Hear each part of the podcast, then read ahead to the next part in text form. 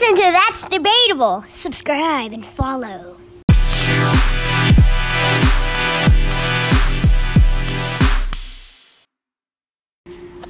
Well, hello there, friendly listeners. This is the 40 something year old dad from the That's Debatable podcast on Spotify.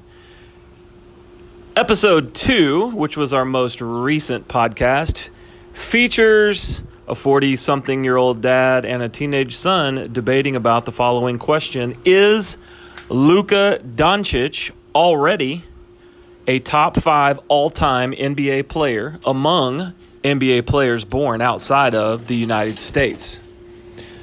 If you haven't listened to that podcast, you need to go back because it's probably some of the best nine minutes that you could give to something in your life. but I'm here with a special guest. And I'd like to ask this special guest Is Luka Doncic a top five NBA player among NBA players born outside of the United States? I think he should be. Yeah, I think he should. Because he is a pretty good player. He didn't he win like he did something where he got like a lot of like three pointers. I think. Well, because when Sam plays with him on 2K19 and 20, he like got a Luka. He did the most three pointers, and he and he we leveled up like that. I think. Or Sam broke the record for Luka's dunks. Back to you.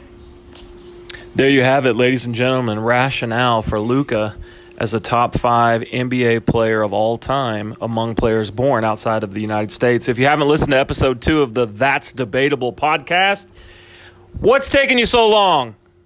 Click on to Spotify, hit the subscribe button, and listen up.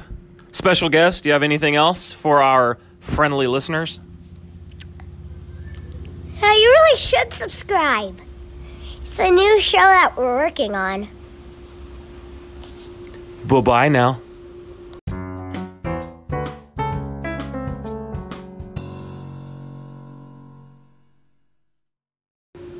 Well, that's debatable.